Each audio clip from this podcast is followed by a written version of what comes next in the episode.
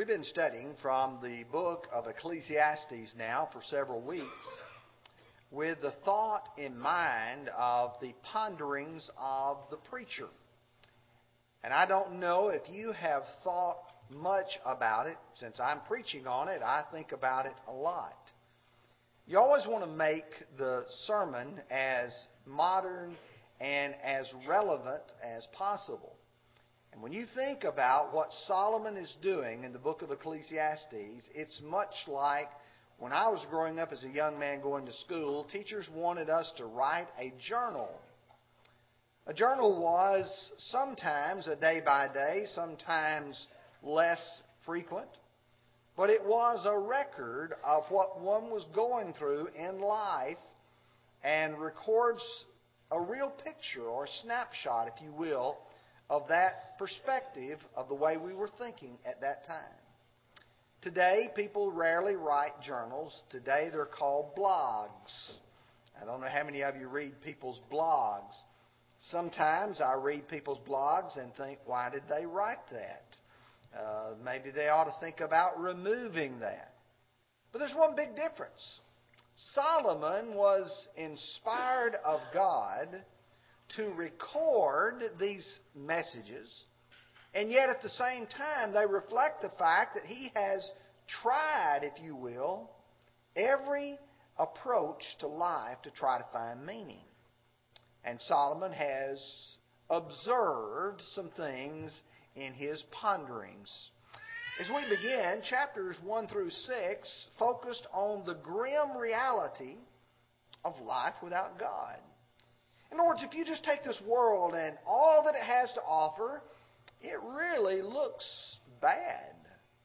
And then when you get to chapter 7, there begins a change, and it's not so subtle, to focus on devotion to God versus defiance of God. And in reality, all of us knows that type of lifestyle because we've seen people, even in ourselves at times, we're very devoted to God. And then there are times when we don't want to do what God wants us to do, and we become defiant.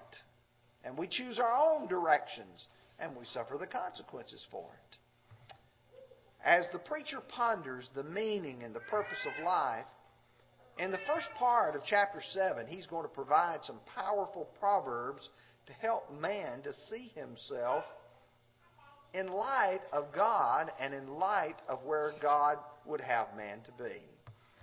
So I'm going to divide this chapter into two sections. First part is going to be the days of adversity. And if you listen carefully to what Brother Caleb read just a few moments ago from verse 14, you read about the adversity. And then the latter section is going to talk about the defiance of the Almighty and about how man does that and what results from that. I will tell you that chapter 7 is the longest of all the chapters in the book of Ecclesiastes. And so we're going to have to economize our time as we go through this section. But one way we're not going to economize is failing to read the text of the Scripture. So if you will read with me now as we begin in chapter 7, verses 1 through 14. A good name is better than precious ointment, and the day of one's death than the day of one's birth.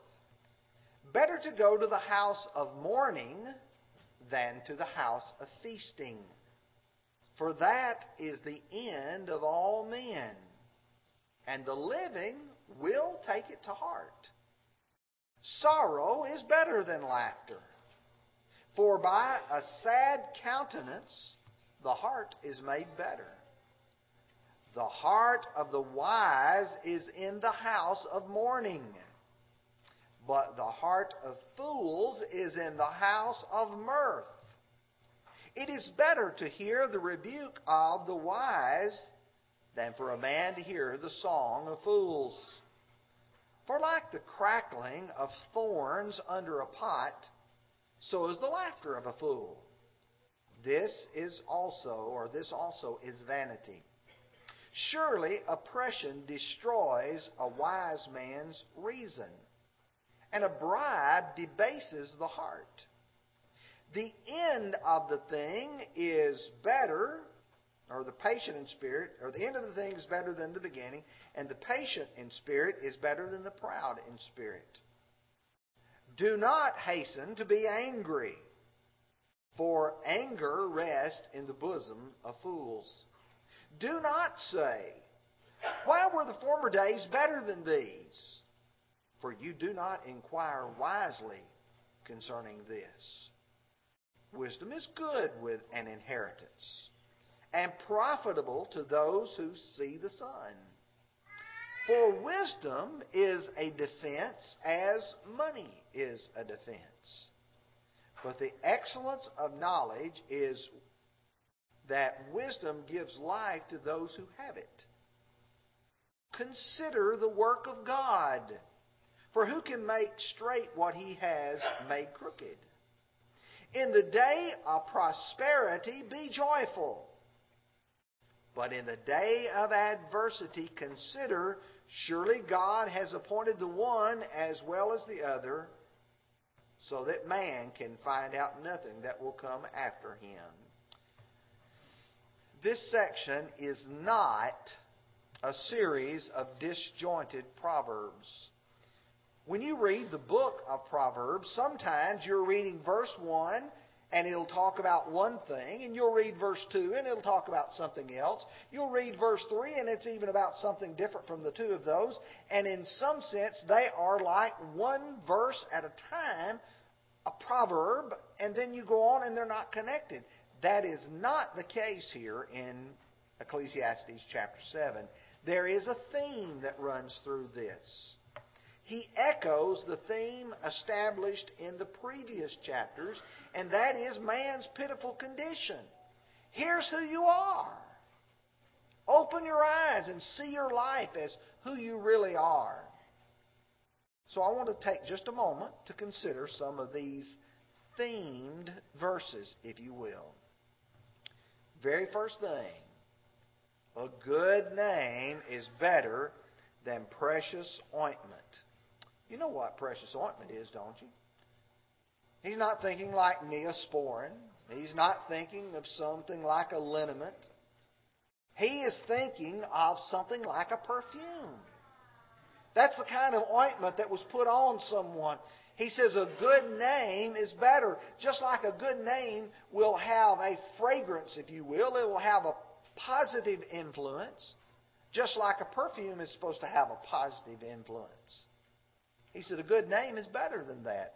But then the latter half of that proverb sometimes has been misunderstood because he says, And the day of one's death and the day of one's birth. How many of you have heard it used, and I am guilty, of saying that the day of one's death is better than the day of one's birth because you look at what all a person has accomplished in life. When you're a baby, you've not accomplished anything. But you look at a person who has died and you look back on a very powerful, a very good life. But that's not what Solomon is saying here. Better is the day of one's death than the day of one's birth draws attention back to chapter 4. In fact, there's two parallels to this verse. In chapter 22, 1 of Proverbs, a good name is to be chosen rather than great riches, and loving favor rather than silver and gold a good name is very important. But in Solomon's perspective, if you go back earlier, he starts talking about what happens to a man who's labored and worked hard all of his life, and then he comes to the day of his death, and then you go a few years later, and nobody remembers who you are or what you did. If you go back to Ecclesiastes 4 and verse 2, he says, Therefore I praise the dead who are already dead more than the living who are still alive. In Solomon's eyes, if you see man as who he really is, he's better off dead. Now, I know that's not really a positive message, but it wasn't intended to be positive. This message is not supposed to make you feel good. This message is supposed to let you see who you are in this life without God. And number two, he says, Better to go to the house of mourning than the house of feasting, for that is the end of all men, and the living will take it to heart. The living will take it to heart. They'll think about this. One thinks more about the outcome of his life at a funeral than he does at a feast. When you go to a funeral, what runs through your mind? Could be me in that casket. What goes through your mind if, if someone had an accident and they lost their life? Oh, it's uh, my life is so tenuous. I could easily be killed in an accident. If someone dies of a dreaded disease, what do you think about? I better go to the doctor and see if I've got something wrong with me. If a person dies of an older age, even, you know what? I'm older than I was this time last year. It begins to dwell in your mind. He says it's better to go into the house of mourning than the house of feasting because the living will take it to heart. They'll, they'll learn something from it. What do you learn when you go to a house of feasting? Not much. Verse 3 the heart is made better. Verse 3 says, Sorrow is better than laughter, for by a sad countenance the heart is made better. When do you learn the most? When everything's going good or when things are going bad? When do you really learn the great lessons of life? When the boss pats you on the back and said, You've done a good job. Or when the boss comes and says, You need to work a little bit harder because you're not producing like you can produce. It may make you mad, it may frustrate you, but you learn more from trials and adversity than you learn from positive things. Think about that for just a moment. That's what Solomon's trying to drive home. Verse 4, he says, The heart of the wise is in the house of mourning, but the heart of the fools is in the house of mirth. The man who is wise is seeking to learn something. The fool is just looking for joy and happiness. Now, why could Solomon say that? Because Solomon had tried. Let me tell you what goes on in this life. There are some people who think that this whole world is about having fun. Do you like to have fun? I do. Do you like to be sad? I don't. I don't think you do either. But God did not create this world to be a world of all joy. That's the stark, grim reality of life. You will have sadness. You will have sorrow. Verses 5 through 7, he talks about the song of fools set in contrast to the rebuke of the wise. To whom do you listen? Someone says, Let's go have a good time. Someone says, I know this person, they're having a difficult time. They need our help. To which will you go? From which will you learn?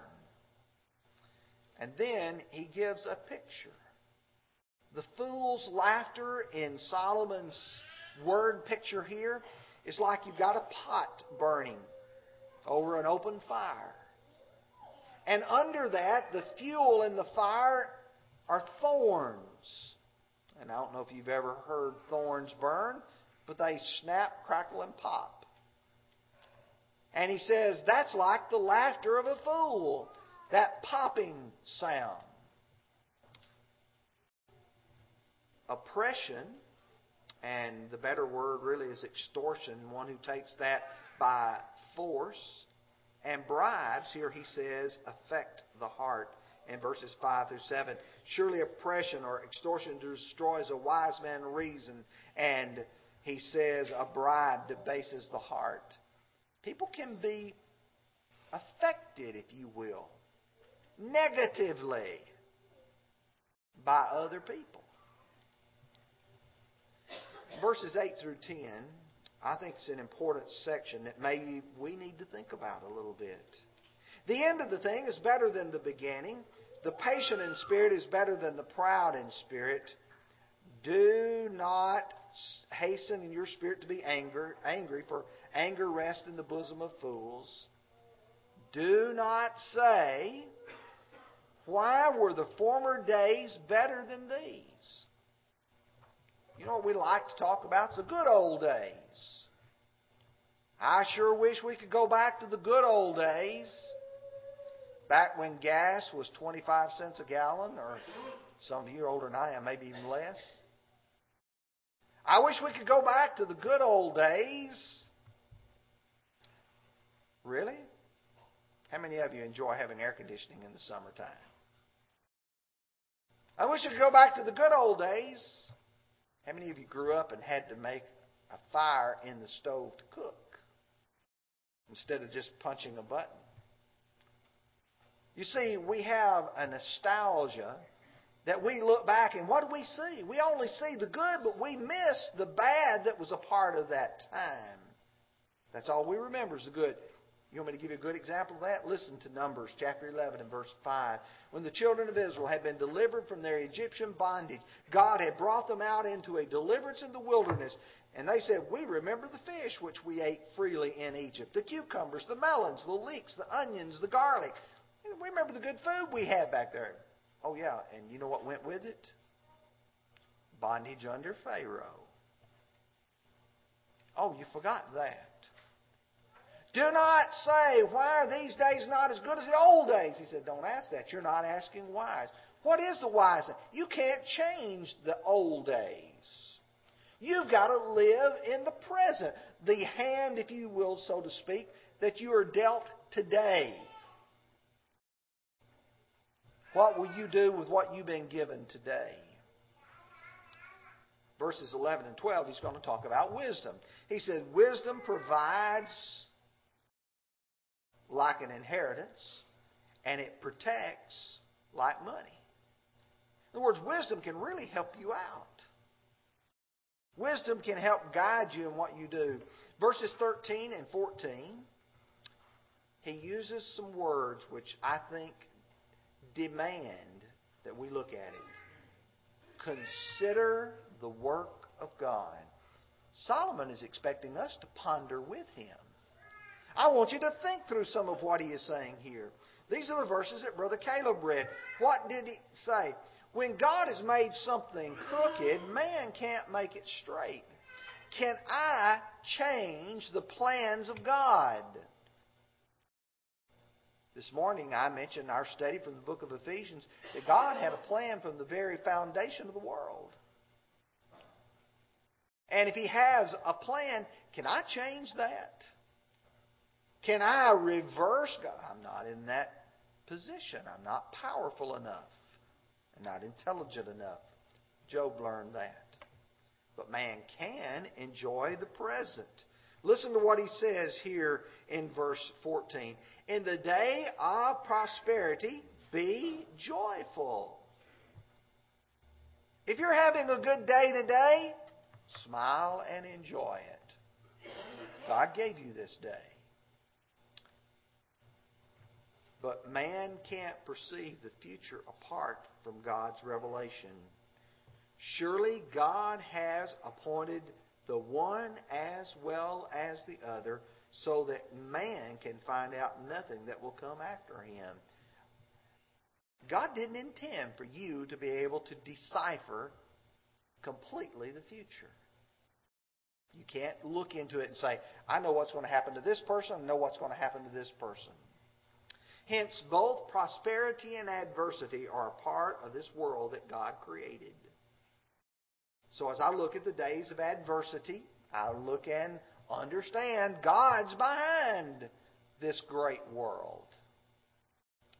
Now, how am I going to react to that? Let's look at verses 15 through 29 very quickly here. I have seen everything in the days of vanity, or my days of vanity. There's a just man who perishes in his righteousness and there's a wicked man who prolongs his life in wickedness. Do not be overly righteous, nor be overly wise. Why should you destroy yourself? Do not be overly wicked, nor be foolish, for why should you die before your time? It is good that you grasp this, and also not remove your hand from the other. For he who fears God will escape them all. Wisdom strengthens the wise more than ten rulers of the city. For there is not a just man on earth who does good and does not sin. Also, do not take to heart everything people say, lest you hear your servant cursing you, and for many times also your own heart has known that even you have cursed others. All this I have proved by wisdom. I said, I will be wise, but that was far from me. As for that which is far off and exceedingly deep, who can find it out? I applied my heart to know, to search and to seek out wisdom and the reason of things, to know wickedness and of folly, even foolishness and madness. And I find more bitter than death the woman whose heart snares and nets, whose hands are fetters. He who pleases God will escape from her, but the sinner shall be trapped by her. Here's what I found, says the preacher. Adding one thing to another to find out the reason, which my soul seeks, but I cannot find. One man among a thousand I have found but a woman among all these things I have not found. This only, or truly this only, I have found that God made man upright. They've sought out many schemes. Solomon says, I have seen everything in the days of my vanity. You know, sometimes when you get a little older in life, you feel like you've seen it all. You've seen good days, you've seen bad days. You've seen people succeed, you've seen people fail. Solomon says, I've seen it all in the days of my vanity.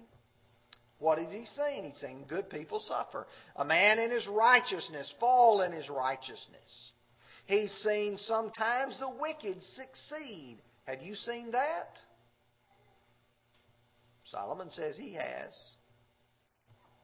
And then in verses 16 through 18, something that you may have found confusing, but this is a play on your self perception. How do you look at yourself? So he will say, Do not be overly righteous. What?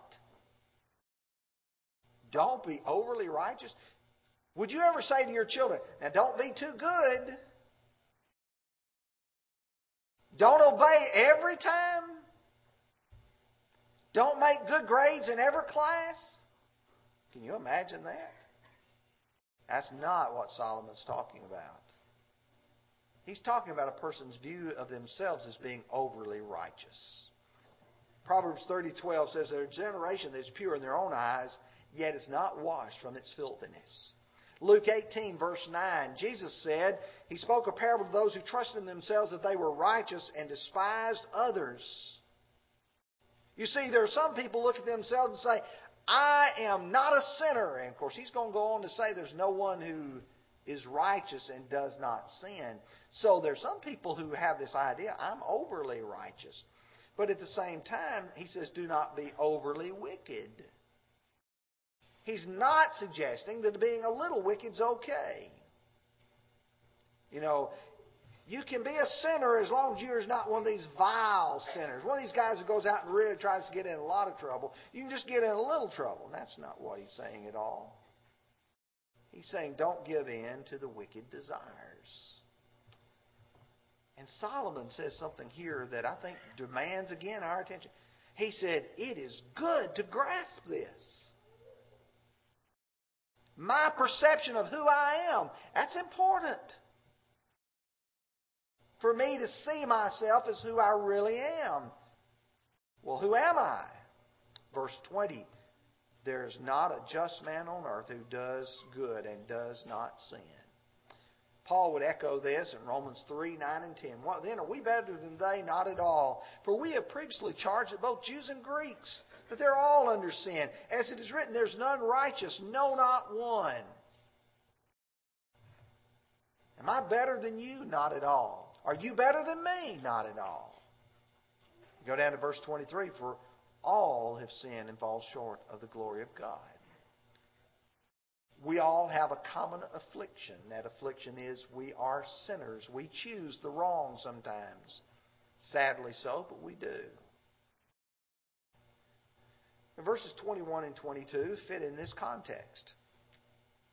Because sometimes we look at other people and we say, Did you hear what they said? Did you hear what they did? Look at verse 21. And do not, do not take to heart everything that they say. Everything people say. Lest you hear your servant cursing you. For many times also your own heart has known that even you have cursed others. You hear someone else and you see what they have done, and you think, aha, look, they don't have a genuine heart. They're not loyal like I am. He said, Look at yourself. Sometimes they're just spouting off just like you spout off. Do you see what Solomon is trying to drive home here? Look, how do you look at yourself? Verses 25 through 29, he says, I applied my heart to know. Here's what I have found. Well, what did he find?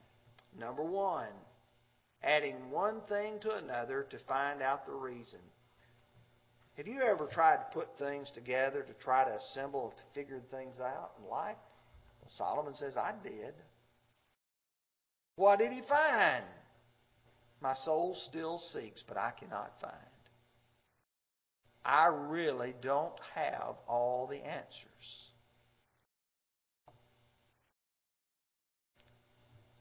That may come as a shock to many people. But man always doesn't have the answers. We don't always know unless God tells us. Here's what he has found that he knows is true. Truly, this only I have found that God made man upright. But they have sought out many schemes. God didn't make you to be a sinner. God didn't make you to do wrong. God made you to do right. But He gave you the freedom of choice. So that if you wish to do so, you can choose right. The sad fact is that many of us are in defiance of God. God did not make man to turn out to be bad. As you ponder the adversity of life and the sinfulness of man, you must realize this is not the way God intended it to be. Ponder this world and what it has to offer, and there's only one conclusion God provides the only way to real peace and joy. No man can tell you, no man can describe it for you. I thought it's appropriate you know, each of us have our only own daily Bible readings. When I'm preaching from the Old Testament, I try to also read quite a bit from the New Testament. And you come to John 10, Jesus makes a very powerful statement in verse 10. The thief does not come except to steal, to kill, and destroy. I have come that they may have life and may have it more abundantly. That's really what it's all about. You study the book of Ecclesiastes, and when you walk away, it says, here's what the world offers, here's what God offers. The world is going to offer you death, sadness, but Jesus is offering you an abundant life. What a privilege we have tonight that we can be His children. When we come to this part of the lesson each and every time. It's a time when we extend the Lord's invitation that if you want to become a Christian, a child of God, If you believe that Jesus is the Christ, the Son of the living God, how do I know that? Because the Ethiopian eunuch said, See, here's water. What hinders me to be baptized? Philip said, If you believe with all your heart, you may. You have to repent of your sins. That means to be sorry for what you have done and want to make a change in your life. You have to confess that you believe that Jesus is the Christ, the Son of the living God. With the mouth, confession is made unto salvation. Romans chapter 10, verse 10. And then to be baptized. That means to be immersed in water for the remission of your sins. Acts chapter 2 and verse 38. What a privilege tonight. If you've not done that, you can do it. But God also has children. Sometimes we're walking with Him, sometimes we're not. And God offers us His hand extended because He loves us, that if we need to come back home, that He'll receive us. If you need to respond tonight, would you come as we stand and as we sing?